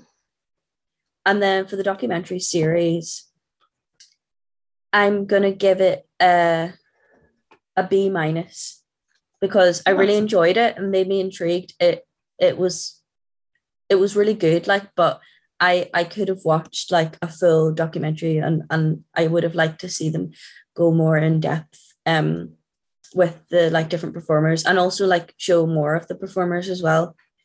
Yeah. Um yeah I fully agree with you in terms of that. Like I would give Nightgowns as a show and as a premise and as a live show, definitely like an A. I think the concept of like showcasing multiple forms of drag is beautiful and I love everything that the performers have shown us from it so far. Yeah. Um, so I think that's a definite A. Um, the only reason it's not an A plus is because I would give Smoke and Mirrors an A plus. um, and um in terms of the Quibi show, and I think it's just because the episodes are eight minutes long and it Mm. feels a little bit disjointed because of that. Um, I would probably give it a B plus because I don't I feel like the performances in it is what gives it the plus, but Yeah, the fair. production value is what gives it the B. Hmm. for For for me, I think this is obviously going to come as no surprise. Um, I would give Nightgowns an A plus immediately. I think Mhm. I credit shit like Nightgowns as the reason I want to do art and drag and stuff Yeah, like that, and it's that's so such an inspiring thing for me. So I'm like, I'm gonna give it that high regard. The I do agree with the series though. I agree that I would put it in like B plus to A minus category, but I think a B plus is a fair assessment because I think that gives it room to grow. Um, Series two. room to grow Fair. like a tree, wild as the wind. Oh Um, but I think yeah, that's what I doubt. I think I'll give it a B plus as well. I think that's fair. Um, Callum, Yeah. one one very last important question. Um, how would you grade your time on Gay to Z? Now that Oh, you're, you're finally Oh, here, you know the long awaited. It's been so long. I've been so excited. Do I do I still get mentioned every episode after this, or is it I'm gonna, afraid like, this is your limit, it? hon. This Yeah. is me. Yeah, this That is chapter's done. closed. We have to find someone else to be obsessed with now. Yeah. I think it'll be Gabrielle. We've got to build our next villain into the story. Um, I will give my time because I've genuinely had so much fun, and you've let me chat for like coming up on two hours now. So I will give it an A plus because I genuinely Woo, enjoyed thanks. it so the much. the way we ask people to grade us or rate us or whatever, like it's literally just like give us compliments because like as if someone's going to turn around and be like, "Mm, yeah, like a seven, like a like a C, like as if that's going to happen. That would be No, such a I'm- wild moment. You just have a controversial guest that's like, I'm gonna fight everyone on this podcast. I can't wait till someone's like someone will jokingly say a C, but like Well, like yeah, the closest we've come to an enemy so far has been Jake, to be honest. But he was like kind of Oh. joking. and that was only an enemy for you, let's be real. Yeah, yeah, yeah. that's just Jake. We love that's just Jake. Jake is Uh, that kind of He's funny. Yeah. Um well, thank you very much, Callum. We have some um podcast business to attend to now though. Bum bum bum. Yeah. we do, yeah. Um, so we are going to do a wee wheel for next week. We're bringing back the wheel, folks. It's been a while. It's been Yeah. it's been a It's while. been a wheel. it's been a wheel. Hey, So folks, we are oh we're, we're about to spin the wheel, but Kiva's internet has decided to um oh, shit itself. okay, no, it's it's back. It's back. Okay. I think it was just that website was being weird. Okay, we have, folks. we have four what options, options on here? this wheel. Um, I feel like there's there's a clear fan favorite. Yeah. I'm I am jonesing for it. I'm voting for it. Um, If it was a democracy, I would be choosing it. I feel I'm- like we're I'm quite nervous. nervous. Yeah, I'm actually nervous. Why am I nervous? Right. Okay. Let's- well, let's let's click to spin. Let's do it, guys. Ready? Oh, oh my god. The fear. The action. Oh, Uh, it was so close. It was so Oh. close. It practically landed on it. I think that was really close, to be honest. That think was very close. Oh no, that just means that one's eliminated, so it doesn't count. yeah, yeah. So you keep going. You still have one left. Okay, let's do it. Let's spin it. oh my god! It, Oh my god. Yeah. First time. wow! Oh my god! Um, I mean, who, wa- who wants to read out the iconic title of our next episode? Guys, the whale. Listen, we left it up to the whale. Yeah. We had no. We had no say in this. The whale decided that next week we will be watching. Oy vey, my son is gay. Should I not do the accent? Maybe that was possible. it's okay. That's what it's called. And there's three total of three exclamation marks in that title. So. I'm Let's personally that. very excited. I want to read the very quick like description of what this is about. Nelson and Angelo, a gay couple, decide to come out to their parents. However, when they do, their parents find it difficult to cope with the news. 2010. I am excited. I'm very I'm- excited. Fast. This just I don't know why, but anytime I hear Oy vey, I just think of Fiddler on the Roof. So I'm just imagining. Yeah. Oh my god, the fucking My um, son, he's gay. the On al- the like other the, hand. The the cover art for the movie is um camp to say the least. Oh wow. So I'm gonna look it up. Oh, I'm so excited. Um Can I do two episodes in a row? Don't do it. what is this? It's just the weirdest cover I've ever seen. Wait, oh my god, that? Ele- Let me see. Carmen Electra's in it. Oh my So god, folks- obsessed. Oh wow, wow. Graph they really said graphic design is my passion. Oh, it's only got two exclamation marks. Wikipedia lied. oh Oh, Well, No love is love. It says. That's so funny. Class. Okay, I'm buzzing. so folks get excited for that. Make sure you watch it. Yeah, you're, Um, go- you're not going to want to miss that one. It's So 91 excited. minutes of excellence is what I've heard. Yeah. It is Um, high art. So yes, get excited. Um and yeah, Callum, once again, thank you for joining us and finally like gracing our viewers with your voice and more Yes. My Thank you so much. Yeah. Um, I make had sure so much fun. make Yeah. sure to buy tickets for Callum's um like outburst, um little queer reading. Um New queer also previous um guest of the podcast, uh Connor Couples, is also in Couples, that. yeah. Yes, our, Yeah. our Jared Connor couples who who leaked it before, it wasn't it? Yeah, No, so okay. yeah, most of you guys probably wouldn't have caught that because I had to edit it out of the episode, but Connor leaked the Outburst program before it was officially announced. But now we can tell you that Connor is also taking a part. So make sure you go support Yes. our friends of the pod, Yeah. Connor and Callum. Um, Callum, do you want to plug your so any of your socials? very quickly? Okay, right. So my socials are very, very in depth and detailed, and they're they have a brand. Um, so my my Twitter is Calamander Tweet, like Charmander, but instead of a char, it's Callum. Um, my Instagram is Calamander Grams. My TikTok is Calamander Ticks. My YouTube is Calamander Tube. My LinkedIn is Calamander Linked.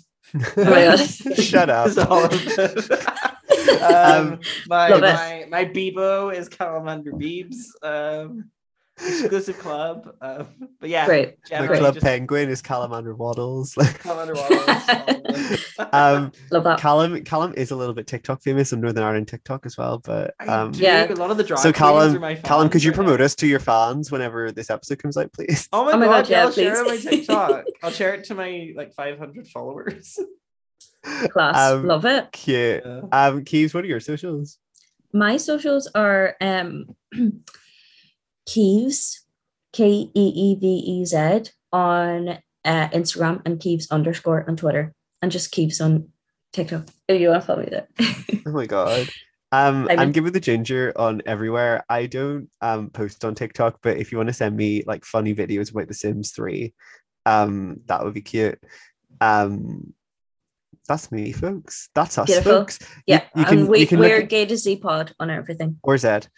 Um, See. yeah, on everything. Send us an email. Um, we are looking more guests. To be perfectly honest with you guys. Yeah. Um, So hit us up, please. please do. We're nearly was there- done with our first series, guys. Isn't that crazy? It's Oh re- you've done so well with it. Like genuinely, like it's a really good series. Like I really enjoy this. It is fun to listen Thank to. you. Like I genuinely really like it. Can I Thank be you. honest? It's really that. fun to record. I've Yeah. had fun. I've It's enjoyed good myself. Genuinely, I feel like I get to see so much work Kiva in like the most lovely way, Oh. you know? Um, Yeah. which I really enjoy. It's nice. Anyway, ending on that mushy note. Um, thank you for listening. Um, we Thanks, Get guys. podcast. Um, Callum's been Callum. Callum's Yeah. been Get His Head podcast. Let's be real. Oh, I'm so glad. I, I'm so glad that my hot takes. I got to say them myself this week. That was yeah. Don't worry, Callum will be back to reporting through me next week. um, Amazing. Right. Good night. Thank God bless. Thank you for listening. Bye. Thank you for coming, Callum.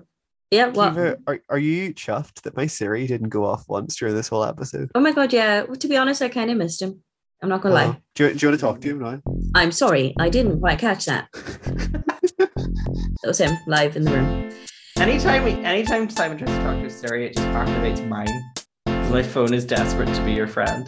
Oh, Um, we've got a Google Home in the house, and she doesn't listen to me. She only listens to Tom, so I'm convinced she's a misogynist. she just hates women. Oh my god. Yeah. Oh my god. Is this the oh. stuff that's going to go at the very end of the podcast? Like after you faded it out? Potentially, yeah. Did we say bye? Everybody just say bye, just in case. Bye. Bye, just in case. Goodbye. just in case. Bye. Yeah, yeah. By the way, the total ding count was 18.